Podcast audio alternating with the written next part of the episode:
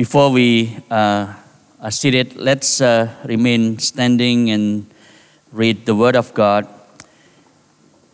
That will be um, the basis for the sermon this morning, and it's from the Gospel of John. We're going to look at chapter 1, uh, chapter 2, beg your pardon, from verse 13 to 25. The Passover of the Jews was at hand, and Jesus went up to Jerusalem. In the temple, he found those who were selling oxen and sheep and pigeons, and the money changers sitting there. And making a whip of cords, he drove them all out of the temple with the sheep and oxen. And he poured out the coins of the money changers and overturned their tables. And he told those who sold the pigeons, Take these things away. Do not make my father's a house of trade. His disciples remembered that it was written, Zeal for your house will consume me. So the Jews said to him, What sign do you show us for doing these things? Jesus answered them, Destroy this temple, and in three days I will raise it up. And the Jews then said, It has taken 46 years to build this temple, and will you raise it up in three days? But he was speaking about the temple of his body. When therefore he was raised from the dead, his disciples remembered that he had said this and they believed the scripture and the word that Jesus had spoken. Now, when he was in Jerusalem at the Passover feast, many believed in his name when they saw the signs that he was doing. But Jesus, on his part, did not entrust himself to them because he knew all people and needed no one to bear witness about men, for he himself knew what was in man. The word of the Lord. Please be seated. Friends, uh, many years ago, I, um, my wife and I, we went to Beijing for the first time, you know, in China, obviously, to meet with the faculty members of Tsinghua University School of Management. And then we took a few days off after that, knowing that it was approaching their National Day, 1st of, of October. So we were quite excited to see what's going to happen in the main city, uh, in the main road of the city of Beijing. But what we did not anticipate is the sheer size of the crowd. It's almost like every person from various cities in China, they went to Beijing. So this huge road in the middle of uh, Beijing were just filled with people. You know, it was really hard to squeeze through and, and get to, uh, from one place to, to the next.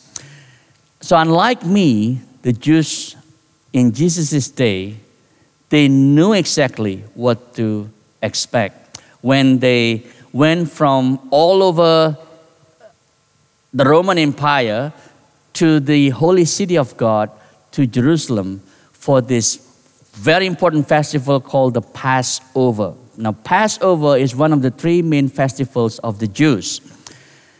And they gathered every year to commemorate one thing the night that the angel of death passed over the houses of the Israelites whenever there was blood on the doorposts.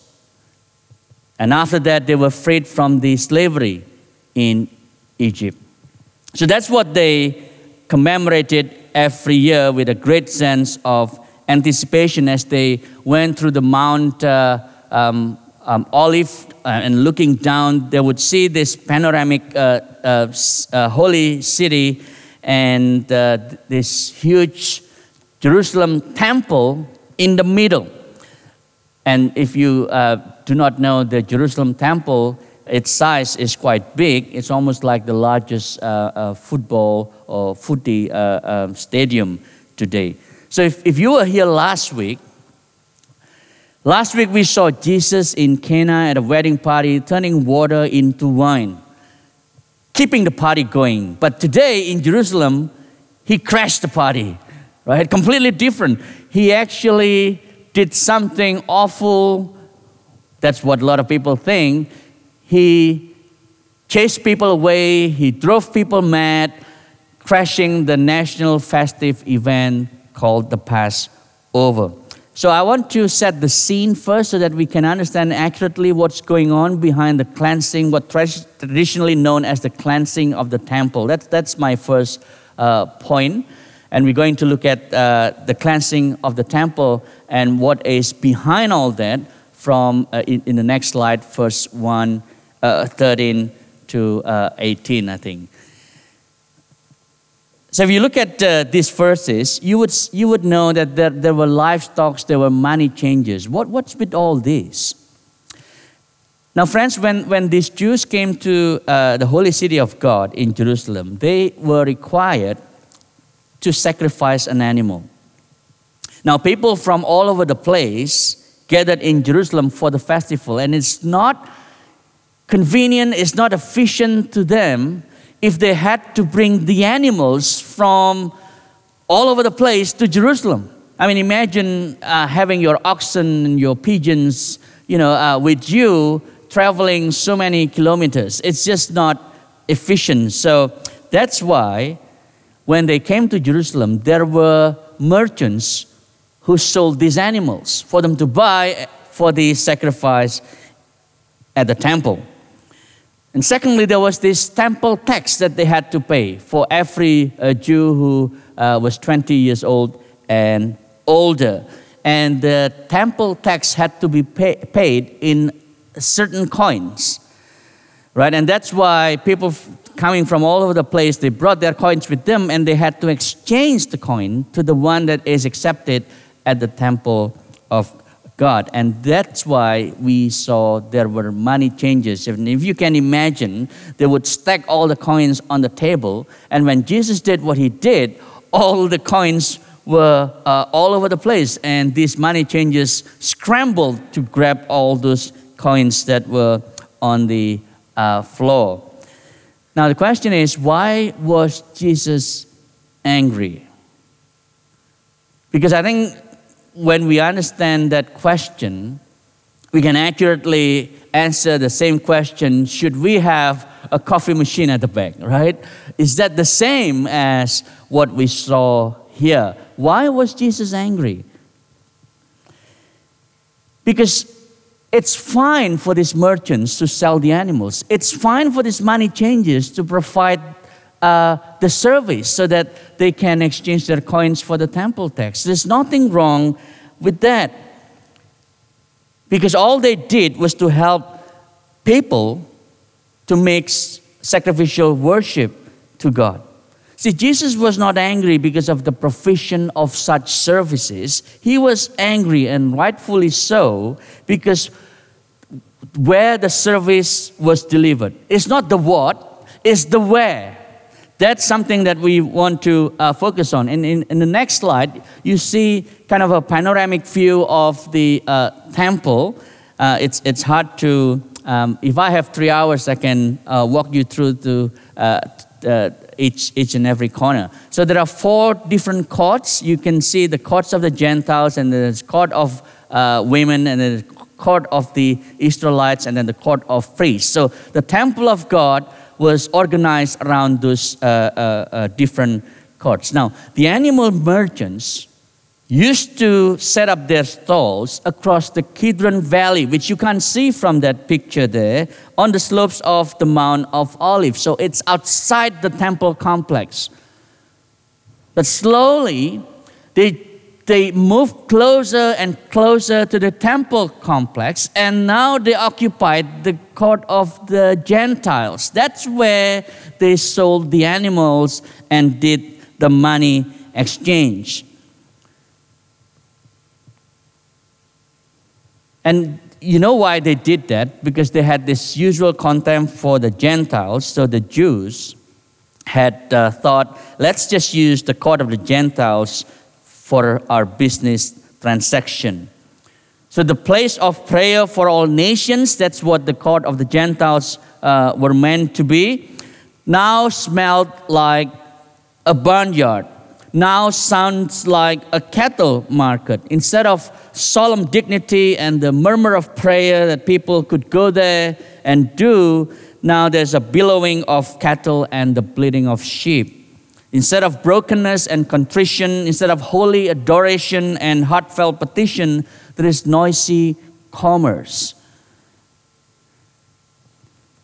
See, that's why this is different than our coffee cart because we place it at the back, not right here in the middle, and we finish right before the service, not in the middle of the service that you get distracted by the noise of the machine and so on.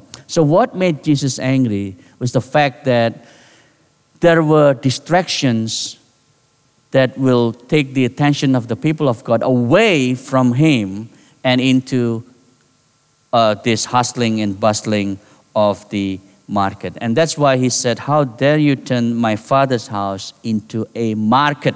And the Greek word used for market here is emporium. We have a mall here called the Emporium, next, uh, not far from here. But Jesus basically said, You have turned this sanctuary of God into an emporium. And he made a whip, a whip of cords. Now, when Jesus um, drove these businesses out of the temple courts, he did not do it in a fit of anger. He was angry, but it wasn't an uncontrollable anger. Because you, you see, the whip of cord, they are made of grains. They're just made of reeds. You know, you, you can't really hurt people with it. You can't really hurt an animal with it, right? It's, it's, just, it's just a reed, uh, you know, a, a, bunch of uh, grass-like uh, properties. So it's not made of um, um, leather, it's not made of rubber, let alone metal. So it won't hurt anyone actually. So much so that uh, one commentator said that it is clear it's not so much the physical force of Jesus that emptied the courts, but it's the moral force that Jesus showed. It was forceful morally, but nothing cruel, nothing harsh. So Jesus was angry because of where the services were delivered. But secondly, Jesus was angry because of the empty routines that people experienced whenever they came to this uh, um, sacrificial worship. All the confusion and all of that noise and all of that clamor, all they can do is to turn around, they slay the animals, everyone bows down, and that's it. You know, this is worship in a casual fashion. It's like a lot of people today, they drive up to the church, they grab a sacrifice, they do some worship, singing some hymns, and then they will get home before their favorite TV shows begin. What Jesus had in mind, when you lay down an animal for sacrifice, you should be thinking, this should be me. Instead of this animal, this should be me because I'm the one who is guilty. The justice of God, the rightful anger of God should have been on me because I do not love God with all my heart and with all my soul and with all my strength and with all my mind. I don't love my neighbor as myself. So why is it not me that is slain, but this animal? Why am I spared instead? But they never thought of that anymore because worship became something so mechanical, lacking any substance. What they did became a shallow routine that did not have any effect whatsoever in their lives. Now, that's very similar to a lot of Christians who come on Sunday to worship God. You see, that's what made Jesus agitated furious with how empty our worship to God is. So, for Christian friends, I want to ask you if you are busy serving the Lord in all sorts of capacities on Sunday, here is a message to you. Are you too busy to serve God that you no longer care about God Himself that you are serving? Because everything becomes mechanical. You just want to suppress your guilt by coming to church and do a bit of service to Him, but there is no heartfelt contrition.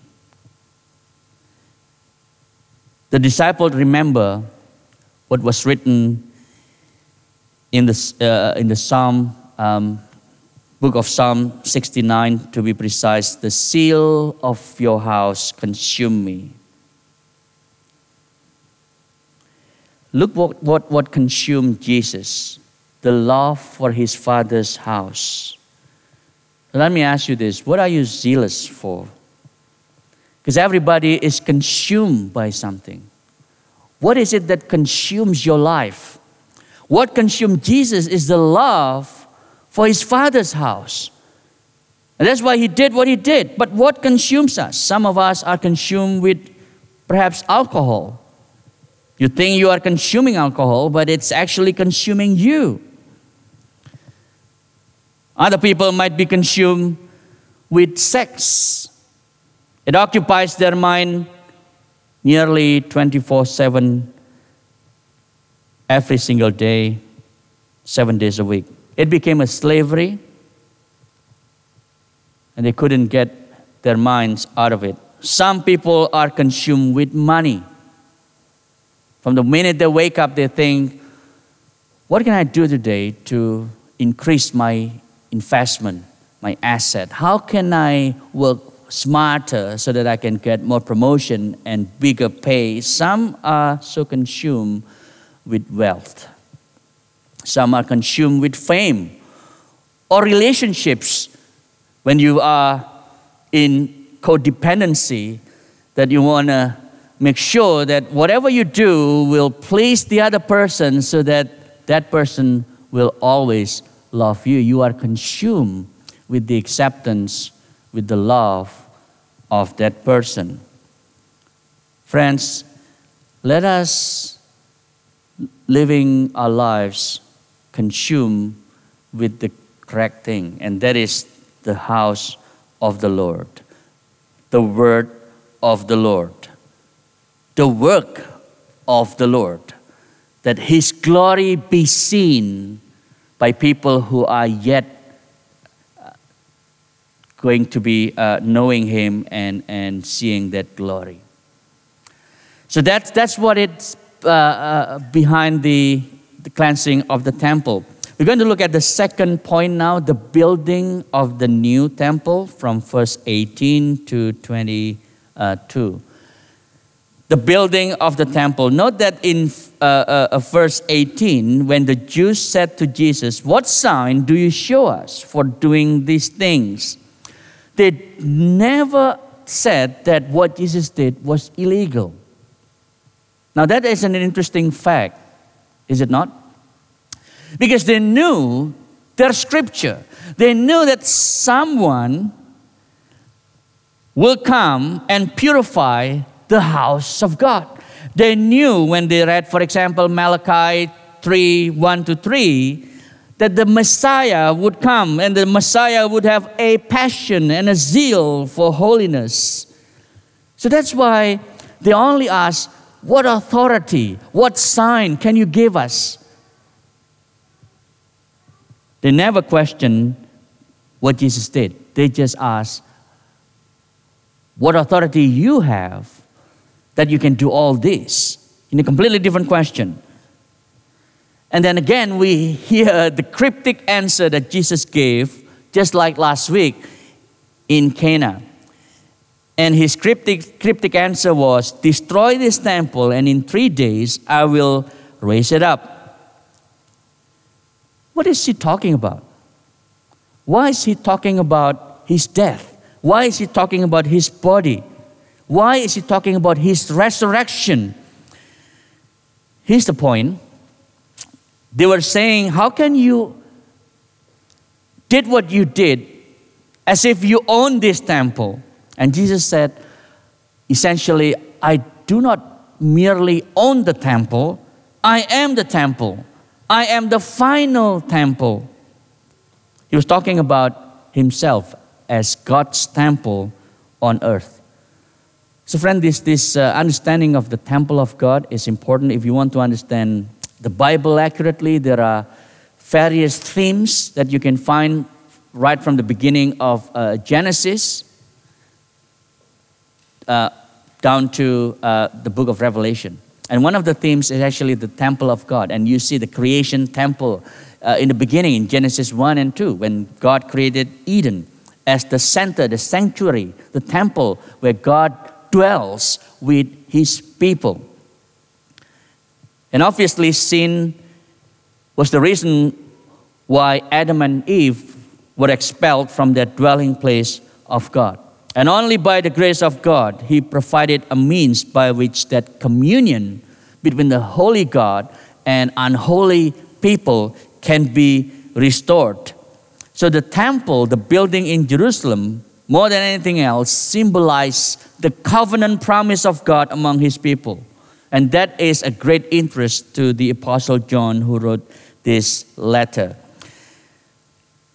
So, in the beginning, we saw, in fact, a few weeks ago, in the opening chapter of the Gospel of John, he presented Jesus as the incarnate temple. So, the incarnation meant that Jesus became the temple of God. In the incarnation, the enfleshment of the eternal Word and glory of God dwells among men. He tabernacled with us. But not only that, not only in the incarnation, but also in the resurrection of Jesus. Consumed with the seal of God's house as messenger of his covenant, Jesus came to refine and purify. And that's why he drove all these money changers and the merchants out of the courts of uh, God's house.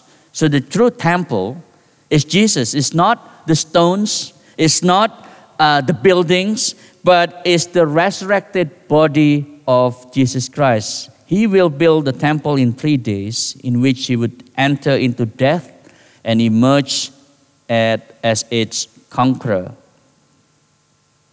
So the glory of incarnation would be eclipsed by the glory of resurrection. So Jesus Christ is our true temple. He was promised he was then destroyed on the cross, but obviously, that temple, the true temple, was rebuilt just like the Solomon's temple in Jerusalem on the third day when Jesus was resurrected from the dead. So essentially, Jesus said to us if you believe you can come into the presence of a holy God carrying all these bloody sacrifices, you know, using the pigeons and the oxen and so on for atoning your sins, Jesus now is telling us, I am the temple, I am the priest, I am the sacrifice. And he said to the people of his day, if you think you can go and get close to God by going on a pilgrimage to Jerusalem and visiting God's temple, know that you can't really get so close to God because you know what? Only the high priest could go into the Holy of Holies, and only one day a year on the Day of Atonement. But now Jesus said, I replaced that temple, I replaced that high priest, I replaced the sacrifices. As the temple, I am God's presence on earth.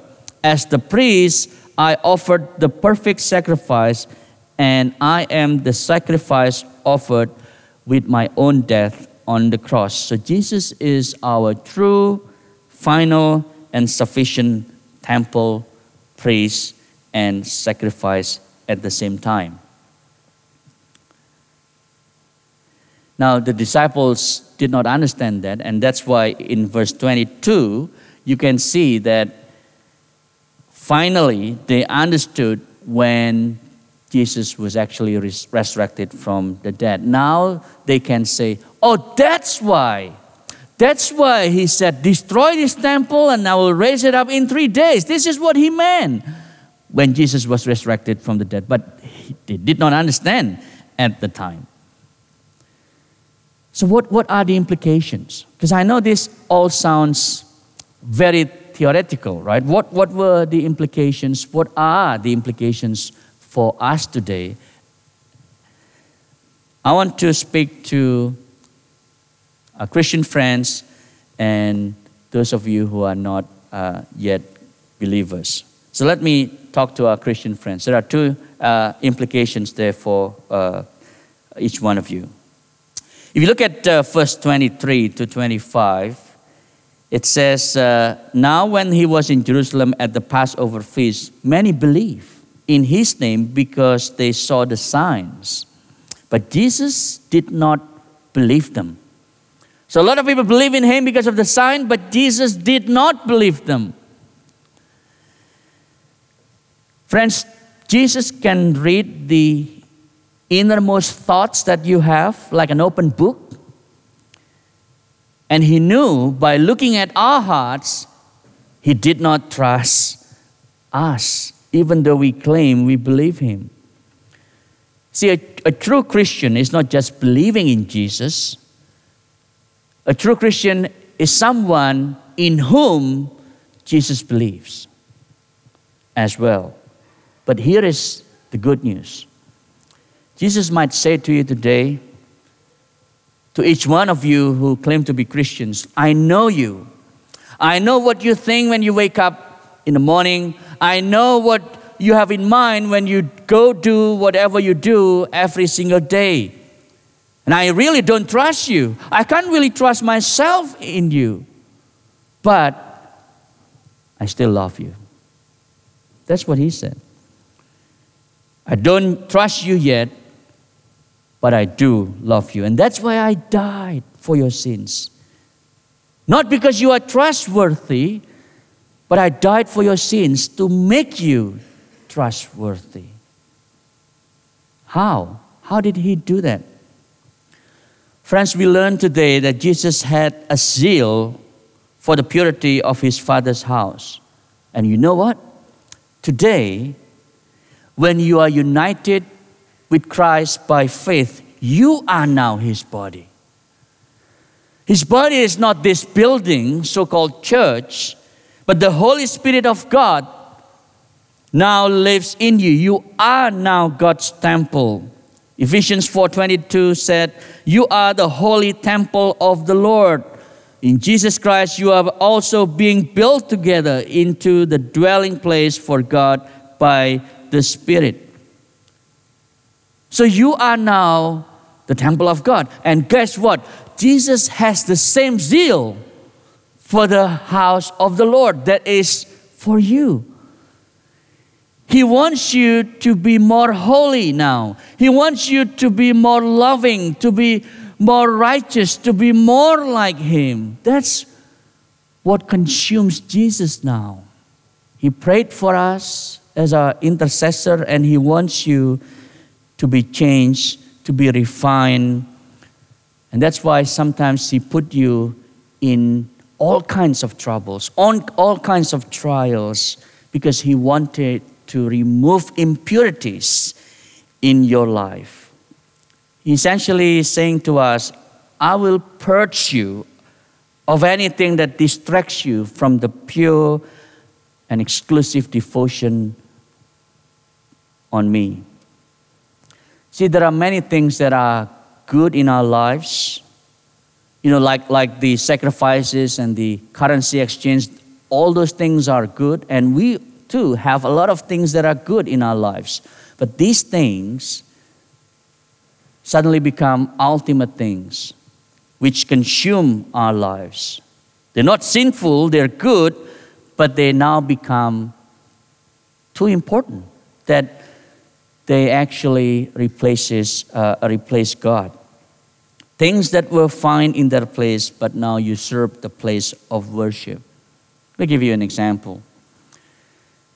You might have a nice job, a good job, and you love where you work, and then suddenly your boss asks you to do something unethical, something that is against your belief as a Christian.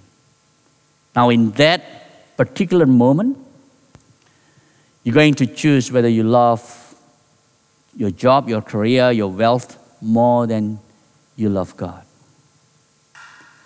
That's the exact moment where you can actually tell God and others whether you do love God or you do love mammon, you do love money.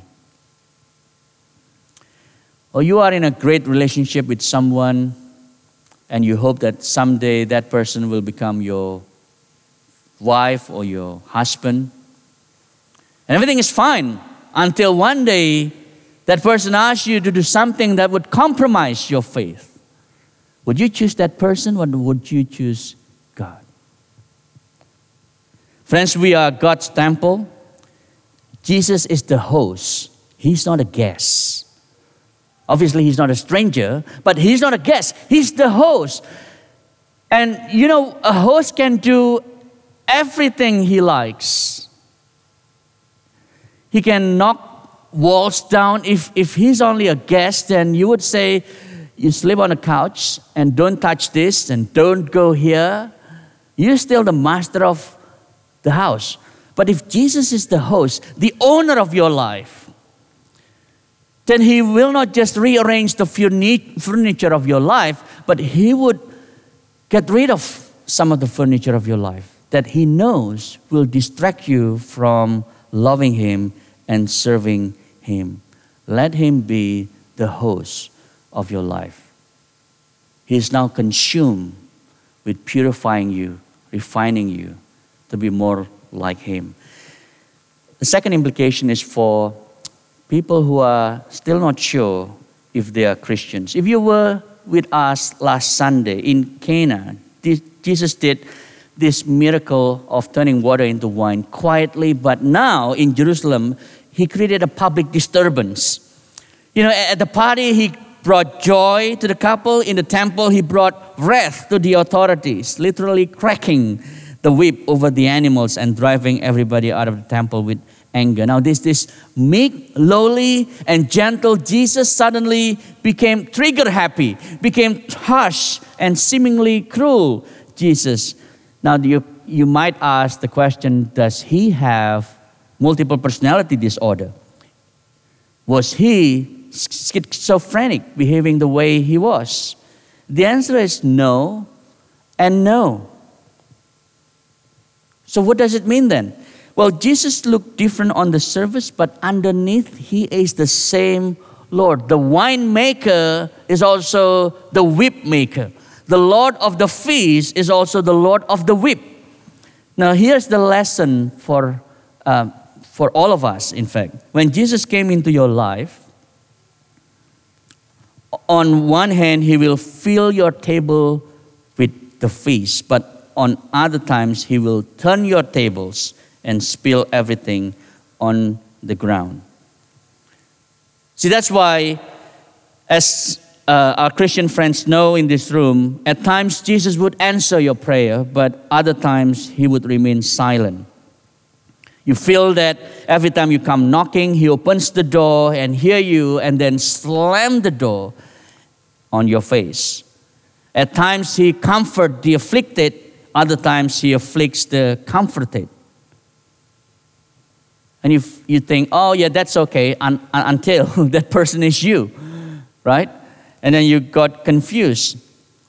And that's why a lot of people do not want to come to Jesus because they think Jesus uh, has this weird personality.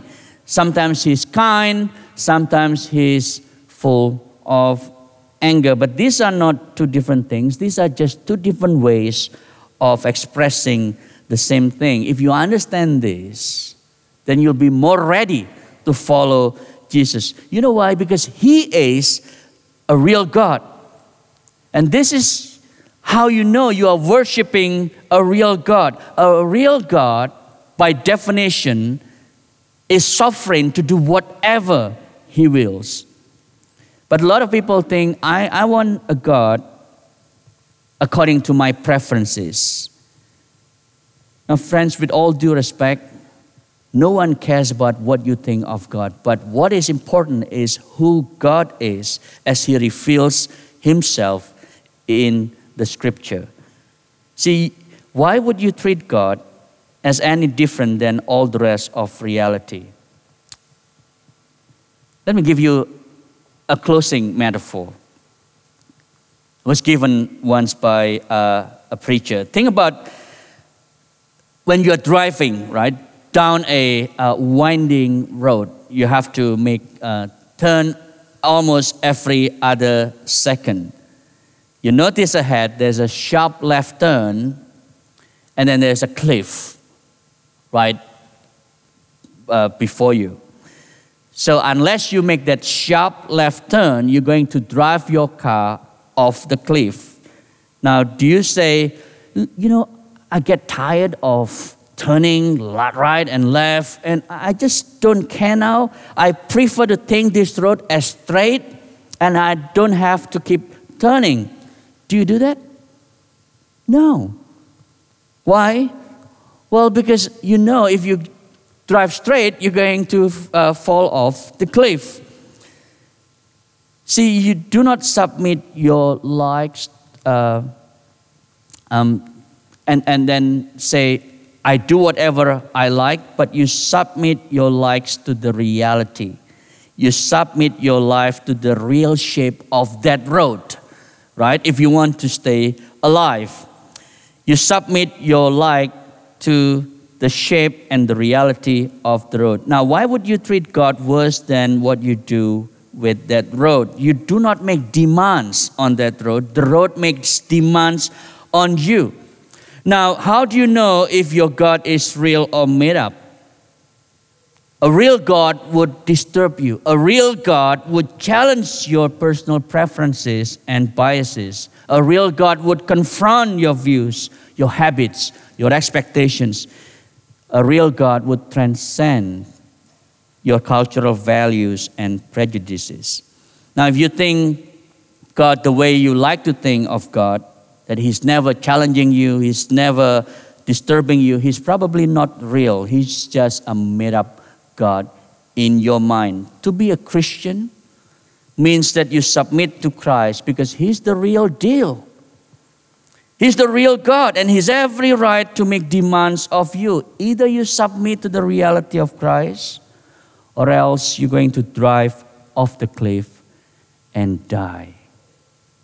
So, friends, I want to invite you to come and see Jesus, to know Him as who He is. Not only because of what He has done, all the miracles and good things that he, He's done, but because of who He is. He's the real God. So let, let's come to Him in prayer. Father, we thank you for your word.